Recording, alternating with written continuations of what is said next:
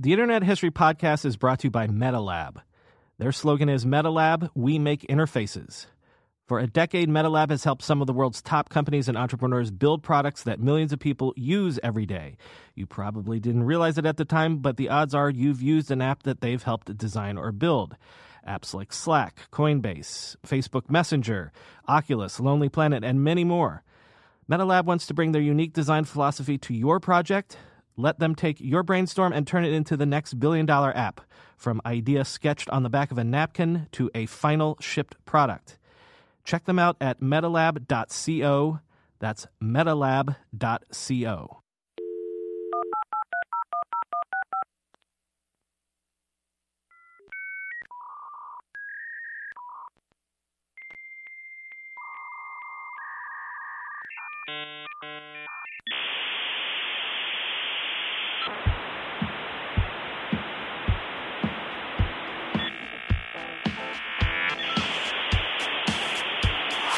Welcome to the Internet History Podcast. I'm your host, Brian McCullough. Today, we've got a really special change of pace for us. David Schwartz is the Chief Technology Officer at Ripple, the company behind the cryptocurrency XRP. What is it like to start, build, and build out a crypto startup? Is it different than the web and internet startups that we've covered on this show for almost five years now? What is Ripple? How is it unique in the crypto ecosystem? What is it trying to do for the world? All of this, and yes, why is crypto so tribal? And yes, where is the crypto space at this moment in time? This is December 9th, 2019, by the way, for posterity. Please enjoy this conversation with Ripple's David Schwartz. And please note that if you're a first time listener to this podcast, this is my hobby podcast you can listen to my day job podcast every day. It's called the Techmeme Ride Home, where I give you the latest news in technology generally, including crypto news, in a bite sized 15 to 20 minute podcast every weekday. So if you enjoy this particular podcast, please search Ride Home on your podcast app of choice and download the Techmeme Ride Home to get tech news analysis every single day. David Schwartz, thanks for coming on the Internet History Podcast. Thanks for having me, Brian. So I usually start out by asking people, uh, you know, what was the first computer that they had that they, you know, learned to program on and things like that. But I believe, I think you learned to program on on calculators. Yeah, my father was really interested in calculators, and he bought just about every calculator HP ever made. Um, he he was obsessed with slide rules going way back and then when calculators came out he kind of had the same reaction to them that probably kids today have to phones. And um, and they were programmable. They were not programmed. By today's standards they were really crude but it was a lot of fun and i was programming them to like print out banners. And um, we even started doing some very some actual real interesting work on them. Um, some early genetics research was being done at the time, and it was it was awkward because computers weren't widely available to people, and so they were using calculators to compute like the distance between genes, and we worked on automating those computations. So kind of got my love of computer science. You know, just just for the benefit of of uh, younger listeners out there, can you explain, not in any great detail, but just generally, how how is it even possible to program on on calculators? I mean, I, am assuming there's underlying uh, operating systems and, and languages and things like that. But just just tell me like what that meant to, to program on calculators. So essentially, the same sequence of steps that you would key by hand to perform a mathematical operation on a calculator, you could key in and store the flow in the calculator. And you could make decisions. Like you could say, if the result of this calculation is greater than zero, jump to this piece of the program. Otherwise, jump to this other piece of the program. So, although it's crude by modern standards, by the standards of that day, which was people calculating by hand or using, you know, slide rules, it was it was, you know, a tremendous leap forward. And it is essentially programming in, in a real sense. So, what was your uh, uh, my usual question is, what was your first computer? And and it can be either the first computer that that you uh, used in a, a, heavy way, or the first computer that you would call your own. I would say the first computer I would call my own was an Apple II. Uh, my father got a TRS-80 made by Radio Shack. Uh, it was uh, it was broken more often than it was working because the thermal expansion caused the chips to get loose. But the Apple II was just from an aesthetic standpoint and from the you know, I guess today people understand really easily what it means to fall in love with something, particularly like Apple makes products that, that people fall in love with. And even in that day when the Apple II came out, it had a kind of aesthetic to it, a kind of elegance and grace. I mean, I'm talking about a computer the way, you know, someone would talk about a work of art or perhaps, you know, a significant other, but it kind of had that feeling of, mm-hmm. of, of elegance and grace and so that that that uh, probably just multiplied your interest in programming and, and computing in general. Yeah, and they were so much more powerful. The dis, you know the display on a calculator at the time was a couple, you know, one to four lines of text, and you could do graphics. And then the flexibility in programming calculators. Typically, you could have a hundred steps, and steps were very very small. Like uh, you know, storing something in a register might take two or three steps, and obviously on a on a computer, you know, it's kilobytes of memory, which sounds like nothing today, but at the time, you know, it was a tremendous increase in the capability of what you could do. And I guess part of what I fell in love with too is the kind of instant gratification. You write a piece of code and either it works or it doesn't work. And if it works, you sort of immediately get that reward of seeing it do the thing that you wanted it to do. Uh, so, uh, skipping ahead to college, um, you went to the University of Houston. You got a EE degrees. Um, it, it, this is in the early '80s, the early PC era yeah, mid mid mid eighties. Mid eighties, yeah. Yeah, early PC era. Um, so yeah, uh, it was kind of funny because most of my most of my my education was like pre PC. It was all you know, uh, digital circuit design on paper. Mm.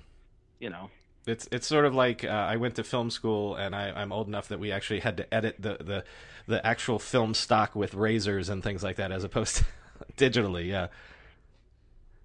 Yeah, um, yeah, we were drawing out maps of circuits and like circling the common elements to simplify logic circuits on paper by hand. Yeah, ex- that's the exact analogy that I'm thinking of. So um, when when you graduate, um, you uh, I, I, believe that like you're you're essentially uh, a programmer for a few years. Like you're a, a software developer for Remax, I saw, but you also you patented an early distributed computer network. Just describe for me, um, like the the early years of your career, and you know, in the mid to late '80s, when you come out as as a uh, software developer, like what what that even means. It, it, I kind of didn't I, I kind of didn't want to sort of my vision of someone who programmed for a living was was not as positive as it is today. It was almost kind of like like factory like, and so I didn't want to just be another person coding with you know a room full of people coding almost like a coding sweatshop. Um, and that's kind of what I felt about big companies at the time. Uh, obviously, this idea, you know, there wasn't the open source software movement. There weren't people who were, you know, legends of software development who, you know, are, to some extent household names, at least among certain groups of people. It didn't feel all that interesting to me. So I looked for problems that I thought were interesting. Remax had an interesting problem with figuring out who was whose property was assessed too high and where they might they might get a tax benefit from from disputing their assessment. And then I kind of started to look at the entrepreneur side, medical device manufacturing. Uh, I was a co-founder of a company that built some early medical devices to sort of digitize data that at the time was just listened to by humans. And um, I moved to Florida and I started working for an internet service provider. That's very close to my heart. Kind of... Very close to my heart. Uh, uh, uh, an independent ISP, yeah. Yeah, today I kind of think of them as like gas stations. They just provide a very generic product that's not very interesting. But at the time, there were unique challenges. Um, there were new services coming on ISDN, which nobody probably knows what it is, but it's some of the earliest direct digital services that didn't mean you had to hear that horrible noise when your your modem uh, dialed up, and those technologies were very new, and there were technical challenges to deploying them on regional scale. So that that was interesting. Um, and then I started moving more into the cryptography side. I started working on secure cloud storage and enterprise messaging uh, for organizations like CNN and the NSA, and that's kind of what got me into cryptography. What what what, what I was going to say? What led you in the cryptography d- direction? I just started working more and more on on those kinds of problems. Security was was a big was a big thing. Uh, particularly cloud storage was just starting to become a thing, and one of the issues was you know how can you keep your data in the cloud but also secure, which is something that we still struggle with today. Um, also, I guess there was kind of a revolution going on at that time. It, it sounds it sounds so routine today, but at the time, this idea that like if you were CNN and you had a news story, someone would listen to that news story and then it's not news anymore. So it's, it's like one time interesting. But imagine if they could comment on the news story or talk about the news story. Then they might want to come back to see other people's comments or see like the idea that you could multiply the value of information by allowing people to interact with that information was brand new. And, and that was extremely interesting at the time. Yeah, and and uh, we've uh, talked about uh, various aspects of that at length on the show. I'm also curious about the um, the what we haven't had a lot of opportunity to talk about on the show is the early security aspects of like when the web goes mainstream. You know, we've had people come on and talk about the the beginnings of things like what became SSL and stuff like that, and and other people talking about how you know people were concerned that commerce would never actually take off on the web because it could never really be secured. So I'm curious if you were involved in some of the um, the the early work around that sort of stuff as well. Yeah, I mean there there was a huge transition, um, you know, from the from the computing that we were doing in the 70s, where encryption was all there was only symmetric encryption, public key encryption wasn't known um, outside of you know some very small circles, and and those that type of encryption is not really suitable for the type of commerce that you want to do on the web. You can't really arrange a secret ahead of time, uh, and so so um, that that was the um, the public key encryption becoming broadly available made it made a tremendous difference in the ability of commerce to extend uh, on the web. And I think I think uh, you also like you can go back even further. There was a revolution in shipping and the transport of goods. Mm. Like you can get goods across across the planet. You can get data across the planet. You can do it securely and, and, I guess like the thing that we were missing was money. Like the thing that you still can't move securely across mm-hmm. the planet is money. Like that is the missing piece. Well, okay, that's going to be a good segue to, to get us up closer to the present. Um, you know, there was a lot. I, have said this before on the show. Uh, f- very early on, some of the earliest web startups were things like Cybercash were there was a lot of dot com era like flus even and things like that where people were trying to do digital money in various forms, uh, probably not as sophisticated as like the crypto uh, space that exists now. But um, from very, very early on, there were a lot of people when when the web goes mainstream and the internet goes mainstream. People very early on thought, well, we we, we got to get rid of cash. Like uh, uh, money and transactions should all be digital. Um, I'm curious if you had any perspective on like the the very first generations of ideas like that and people trying to to make uh, money digital. It, it, it, definitely is not the case that Bitcoin sort of came out of nowhere. It's not the case that like one day there was Bitcoin and before that there was absolutely nothing. There were a number of, of efforts, some not based around cryptography at all, some just based around a central counterparty that would just sort of hold everybody's money and would provide an easy way for people to transfer that money.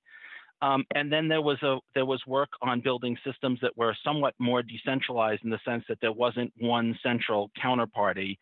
Um, and I think I think the reason that that it's different now, the thing that really uh, created the recent excitement around online movement of funds is the fact that we have systems now that don't require trusted counterparties. I think that's that's the breakthrough that I think is going to you know is, is opening the dam to this um, this new this new uh, development that's happening now.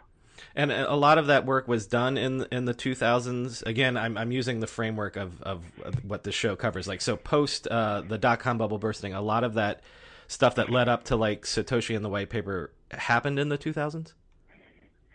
Yeah, things like Hashcash and mm-hmm. Ripple Pay mm-hmm. and, and, these early um, these early e-money and e-gold projects um, some of them were basically just I'll hold everybody's money and provide electronic transfer of it, and some of them were conceptually more interesting, based around sources of value that were not tied to a central counterparty.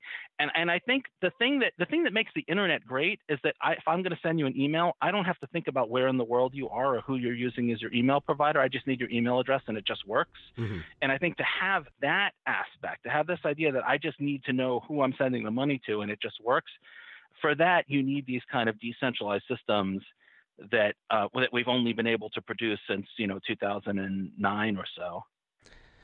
so you were already uh, deep into cryptography and things like that. Uh, just real briefly, can you tell me about um, uh, getting interested in the modern uh, crypto space as it evolved? Uh, you know, especially post Satoshi and things like that.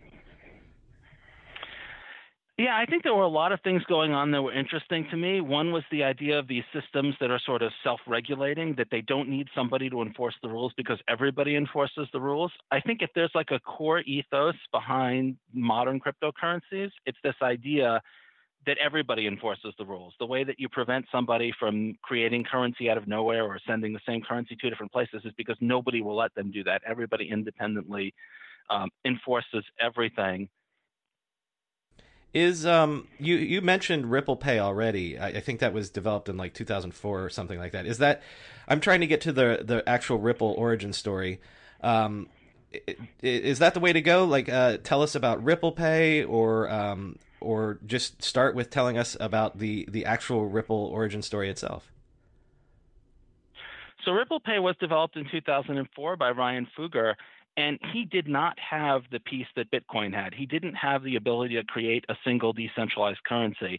So he had this idea that if I, he couldn't create a single decentralized currency, what if he created a lot of centralized currencies? And as long as those currencies all interoperate and, and you have your choice of which currencies to interact with, then that's almost as good essentially as a decentralized currency. And the interesting thing about that concept is that he envisioned transactions sort of rippling across these relationships. So A trust B and B trust C, then a transaction can ripple from A to C. And that's where the name Ripple came from. And that still, that capability still exists in the XRP ledger today. Uh, starting in around 2011, the modern sort of XRP Ripple story started when we tried to combine the ideas from Bitcoin of this, well, we can have a single a single asset that is in fact decentralized, with this idea of having a, a ledger that can track any number of assets. And how do you uh, personally get involved in in that project? Jed McCaleb had the initial idea to try to, he was looking specifically at the mining aspect of Bitcoin, and he wanted to come up with a better way to have to come to consensus to solve what we call the double spend problem. The idea that you have to be able to stop somebody once they've sent funds from sending those same funds somewhere else. Um, he hired me in, two, in November of 2011 to see if we could create a distributed agreement protocol, what we now call consensus, um, without using proof of work, without using mining. And and in those early days, you know, we didn't we didn't know if it would work, but we also even if it did work, we didn't know if it would be good for anything. Like it's possible that it works, but it's just worse than everything else that's out there. Mm-hmm. Uh, we discovered in probably early 2012 that not only would it work, but that it would have some significant advantages over proof of work, including being cheaper and faster.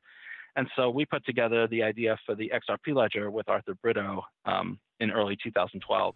Let me come back to that real quick because um, I, I, like to ask that about founders um, generally. Like, did you have a vision when you started working for it for what it could be good at, or did, was it more that this is a this is a clever idea and let's put it together and see what it can be good at? Definitely the latter that's a form of design that I kind of like a lot. So most of the time when you're building something, you know exactly what the requirements are. Like someone says, hey, I want an airplane that can hold more people, or I want an airplane that goes faster or uses less fuel. This was kind of the opposite. We we are we were trying to build a particular technology and trying to see if a particular technology would work. And we built all the pieces sort of the best we thought we could build them from an abstract technological point of view. Like obviously you want it to be fast, obviously you want it to be cheap, but we didn't try to make any of the fine decisions because we didn't know what problem we'd end up solving.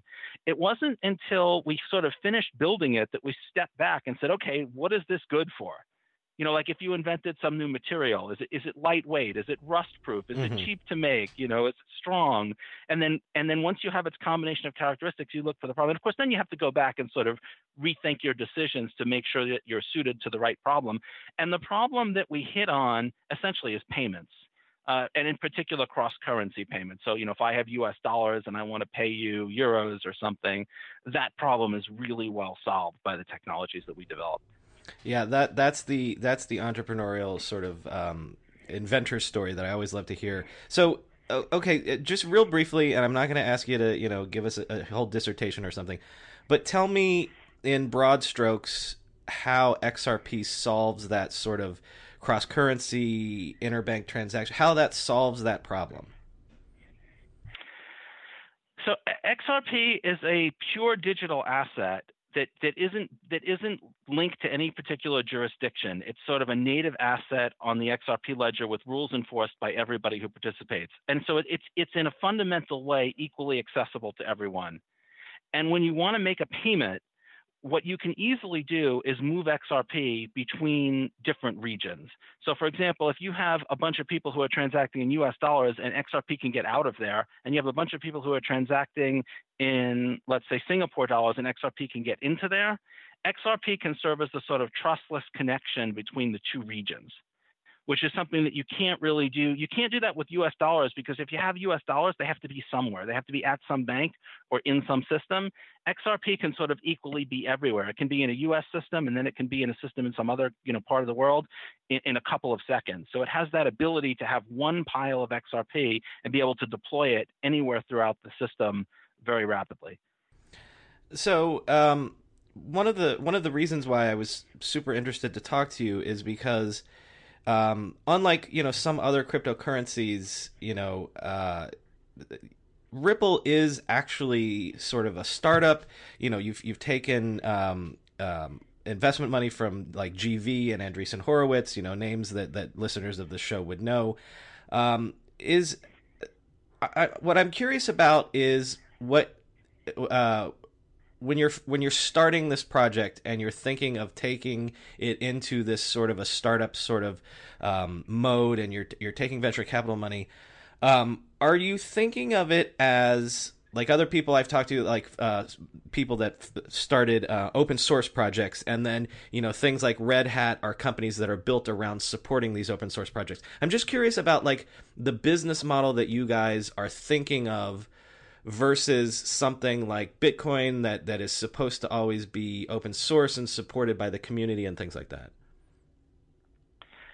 So so Ripple is a Ripple is a you know a company, and then there's sort of XRP, this this digital asset, and there's the XRP ledger that it trades on. Mm-hmm. X, uh, Ripple, we think of ourselves as a, as a startup. We have a, you know a vision and a mission. We have customers.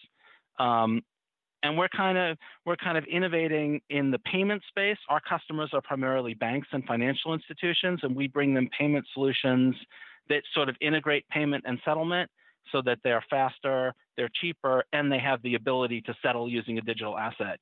Uh, one of the things that, that that kind of surprised me is how ancient the payment the payment technology space is. Like if your your bank might have a really nice website, right. but if you go one or two layers down, you're in the 70s as far as the plumbing goes. And so we realized that if people were going to be able to use digital assets, they were going to be able to transact quickly. We were going to have a global payment system it, it could not be built on technology that was that ancient. So what Ripple is doing is building a network, we call it RippleNet, for banks and financial institutions that's built on these modern principles and is capable of settling using a digital asset because all the parameters of the payment are known in advance. Now you, you say that your your customers directly are, are, banks and things like that, but uh, if if your system is successful, this would be good for consumers because it's a long way to consumer adoption. I think I might be in the minority on this view. Um, for some of your older listeners who are familiar with like how the internet worked, we're kind of in the dial-up stage where you know you you find an internet service provider and they send you a piece of paper of how to edit your DOS, DOS batch files with TCP/IP settings. It, it's early for that type of consumer adoption, but I do think it makes sense at some point in the future to have consumer adoption of cryptocurrencies simply because if we're going to be participants in sort of like a global market, it makes sense to have a digital asset that you can send, you know, anywhere in the world in just a couple of seconds. I also think that like for people who live in the United States or parts of the world that have stable native currencies, um, I'm perfectly happy using dollars. I know that there's some inflation going on, but it works fine, and I have to pay my bills in dollars. You know, I get my salary in dollars, so it makes sense for me. But if you imagine people living in part of the world where they don't have currencies that are that stable, uh, they may be interested in having choice of what currencies they can hold and spend uh, very, very quickly. Uh, it's just I, I, don't want the adoption to get ahead of the technology where we sort of overpromise. Mm. It took a long time for the internet to get to the point where it was suitable for you know anybody to use it, and you didn't have to really understand the technology in great detail in order to be able to get it to work there are a lot of companies that are working on doing that kind of retail adoption for cryptocurrencies, but I think I think that is a that is a bit away. Yeah, I'm going to come back to that at the end. Uh, what you just said. Uh, I'm going to switch to the questions that I had to rely on asking people that are more into crypto than I am. Um, uh, just a couple of things, real quick. Uh, so Ripple is pre-mined. Uh, versus, you know, we always hear about Bitcoin miners and things like that.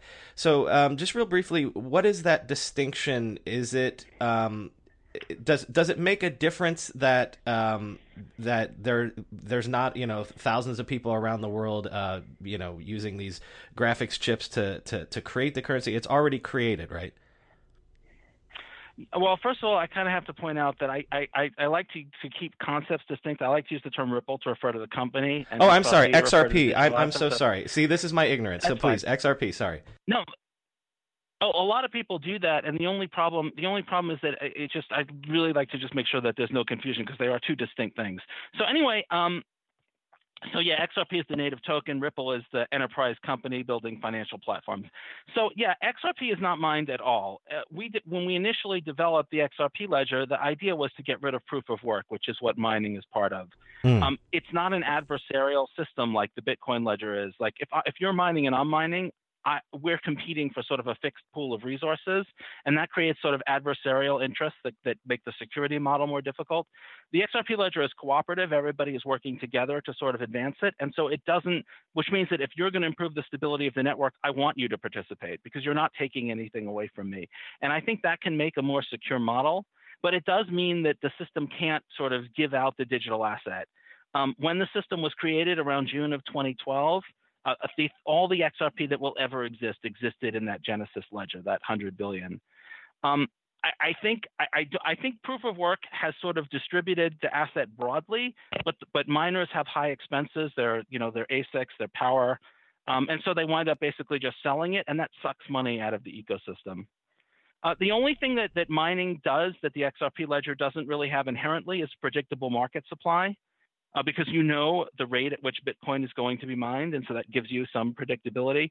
We set up an escrow system on the XRP ledger that releases XRP sort of on a schedule, so you do get that kind of predictable supply. Guaranteed supply, right?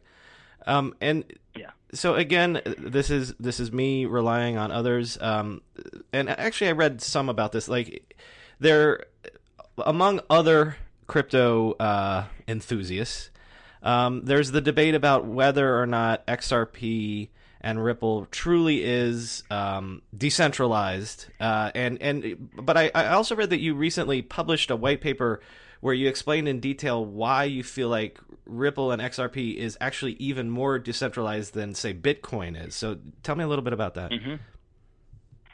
Yeah, I, well, the XRP ledger will continue to exist even if Ripple goes away there are no permissions to do anything on the XRP ledger. Anybody who wants to can download and run the software. Um, there are about 150 servers on the ledger that operate as validators. Uh, it's just because that's the number of people who have chosen to do it. Ripple runs about nine validators. Um, so and I, I, also think that it's easy to say that like a system is decentralized without looking closely at the details, but we don't know who's providing the mining power on Bitcoin. And we don't know, we know that a lot of it is coming from China. We know that one company, Bitmain, is manufacturing a significant fraction of the Bitcoin mining mm-hmm. hardware. Mm-hmm. So a lot of that money is going, you know, into one company, into one company. And that also gives a lot of control. In Bitcoin, the miners choose which transactions go into blocks and when they go into blocks. Uh, the XRP ledger, like I said, is a co- is a cooperative process, um, and and it's just it's just not practical to censor it simply because you can't like you you would have to you would have to get a 51% control to you know, like to even start censoring it. So the X, the XRP ledger is entirely open source. Hundreds of people run the software. Every server enforces all of the system's rules. Ripple could go away entirely as a company, and the XRP ledger will continue to operate. Um, and I think another important thing is that you have to remember proof of work systems like Bitcoin have to incentivize mining to be secure. Miners secure the chain. And that means that if you want to change the rules in Bitcoin, you have to drag along enough miners to make your chain secure. The XRP ledger doesn't have that attribute. There's no need to incentivize mining. Uh, that makes it faster, full confirmation in about five or six seconds, higher throughput, um, over a thousand transactions per second. I, I, think we got that decision right. Um, several people wanted me to ask you, how do you feel about, uh, I guess, the tribal nature in in the cryptosphere? About how people become really partisan for uh, one project versus another. Um, how do you feel about that personally, or even is that a challenge to to the Ripple and XRP project generally? What, what do you think about that? I, I think that's incredibly unfortunate. I, I, mean, if the crypto markets are sending us any signal, it's that we're all in this together. Uh, we should be working together to kind of grow the pie instead of fighting over slices of you know today's use case. Uh, they're very much like religious battles. You have influential people who who who are committed to a position that like one digital asset is the best and they can't acknowledge any of even the strengths of others or the weaknesses of their own which makes it difficult for people to make good decisions about you know which assets to use or what to use them for um, ripple is really focused on the on the use case of global payments um, but we're very excited to see innovation in the space, and we're excited to see the XRP ledger used for many different innovations in the future beyond payments. But I have to say that the tribalism really it's chasing a lot of people out of the space because uh, some platforms, particularly Twitter, are just extremely hostile, um, and and I think we need to fix that. Again, uh, if the markets, if the crypto markets are sending us any signals that we're all in this together and we need to work together to grow, the, the, what you just said is actually very interesting to me. I, I think you know, from an outsider perspective, it does feel like um, it's so tribal because everyone sort of feels that there's a win- one winner will take all. But what you just said was almost like, well, but there could be multiple use cases, so you know there could be multiple successful projects depending on what they're used for. Is that what you're saying? Yeah, in the very early days, I kind of had that thought too. I was like, well, everybody will use Bitcoin for everything. Of course, it was the only cryptocurrency out there. But there are legitimate differences in requirements. Bitcoin has a 10 minute block time. There's no way you can tell me that that's the universal best block time for everybody to use for everything. I don't, I don't think it's going to be a winner take all market.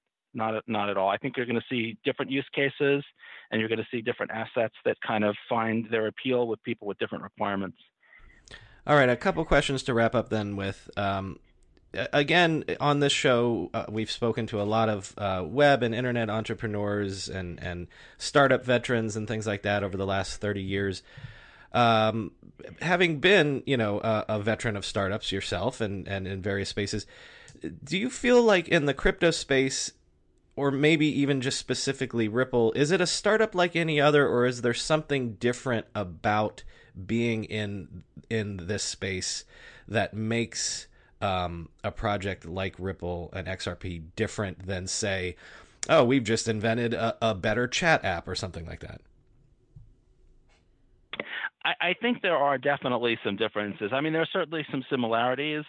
Um, I, I, think every startup has employees who are deeply committed to, you know, and understand their vision and mission and they have people who come from different worlds. Like we have people from financial institutions, we have people who have decades of experience in secure computing, and we have people in the blockchain space just out of college. Like I, I, think we have those in a lot of startups, but I think one thing that makes us unique is that we have a tremendous amount of attention focused on us, and we're in a space that has a tremendous amount of attention on us. We're in many ways sort of treated like a public company because people are very interested in what we're doing. They look very closely at everything that we say.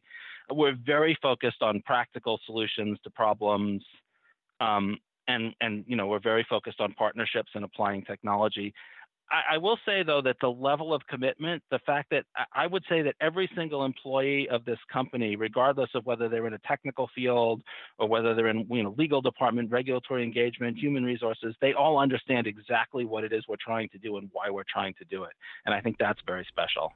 Well, that's interesting because uh, one analogy that occurred to me was, you know, a lot of the earliest uh, web entrepreneurs that I, I spoke with, even people at like AOL, they all sort of have said at various times that a lot of our efforts and energy early on were spent explaining to people why you needed this sort of not only evangelizing just for the internet or for uh, uh, you know online and digital or anything. Um, so I, am wondering if if you still feel like that that's a, a, lot of the heavy lifting that you guys have to do is like n- not justifying why this technology has to exist but like explaining it to people and and maybe pushing it into the mainstream is is what I'm asking. Yeah, I, I think there are two factors to that that we do encounter. So one of them is we very often get like, why don't you just do, and then something that's just not very practical to do. And I think another one is just skepticism about, you know, is the time right?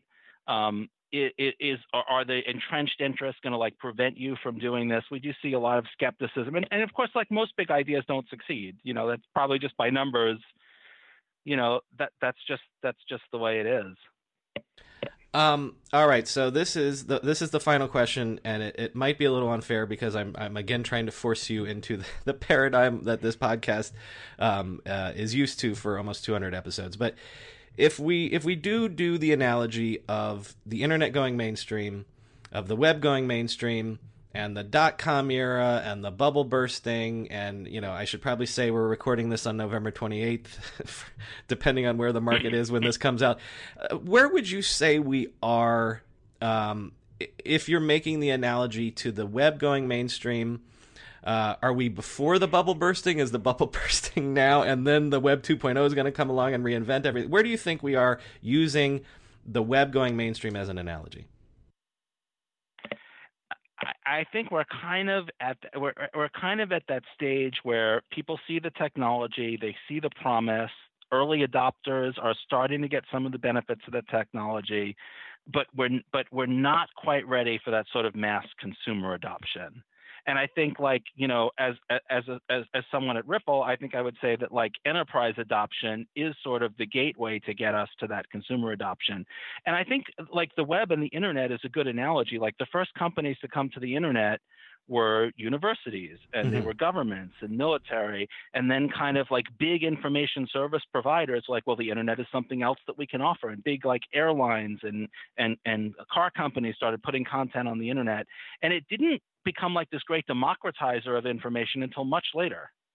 And so I think we're kind of at that stage where we're sort of ready to see that institutional adoption. And like techie early adopters are playing around with it like, you know, with like they were with their dial-up modems and DOS TCP/IP batch file settings. Well, you know, uh, so right, the, the, the analogy that occurs to me is that you know airlines again were booking online through like Sabre and things like that since the '60s. People had email since the '70s, but they were people in universities and corporations and stuff. My mom didn't get an email address till 1996, right? So th- that's sort of the analogy yeah. that you're making. I think it'll go a little faster than some of those earlier stories because we have the internet and so things can like look at how quickly texting caught on in the United States. You know, a couple of years ago, you'd say, "Oh, Americans are never going to text," although you know it's catching on in Asia, and then all of a sudden everybody's texting. Mm-hmm. So things can catch on more quickly. But I, I, I do think that that it's it's kind of early to try to sort of pitch mass consumer adoption. I think we need to see institutional adoption. We need better infrastructure, um, just like we did with the internet. Um, but but but I think that's happening now. So I think we're kind of in this stage where we have a lot of work to do and, and it might get a little less sexy, you know, because there won't be this these like big disrupting things like right off the bat. But I think we'll see this sort of gradual increase. Well, uh, David Schwartz. Yeah, well, yes, and, and good luck to you uh, laying the infrastructure for that because the infrastructure has to be there before accidentally the the mainstreaming can happen anyway. Um, David Absolutely. Schwartz, thanks for thanks for coming on the podcast and and playing along with my uh, trying to fit you into the paradigm of, of uh, the web and, and internet history. Thanks, Brian. my pleasure. If you like what you've heard on this episode, please support us by subscribing to the podcast so you can get great news stories and conversations every two weeks. And please buy the book that was based on this podcast How the Internet Happened From Netscape to the iPhone by me, Brian McCullough. Order it now wherever books are sold. How the Internet Happened. And if you weren't aware, I host a daily tech news podcast every weekday that comes out at 5 p.m. In that show, I tell you what happened that day in the world of tech. It's only 15 to 20 minutes long, and it's great if you love tech news. Search your podcast app for Ride Home to find the show. It's called the Techmeme Ride Home. Thanks.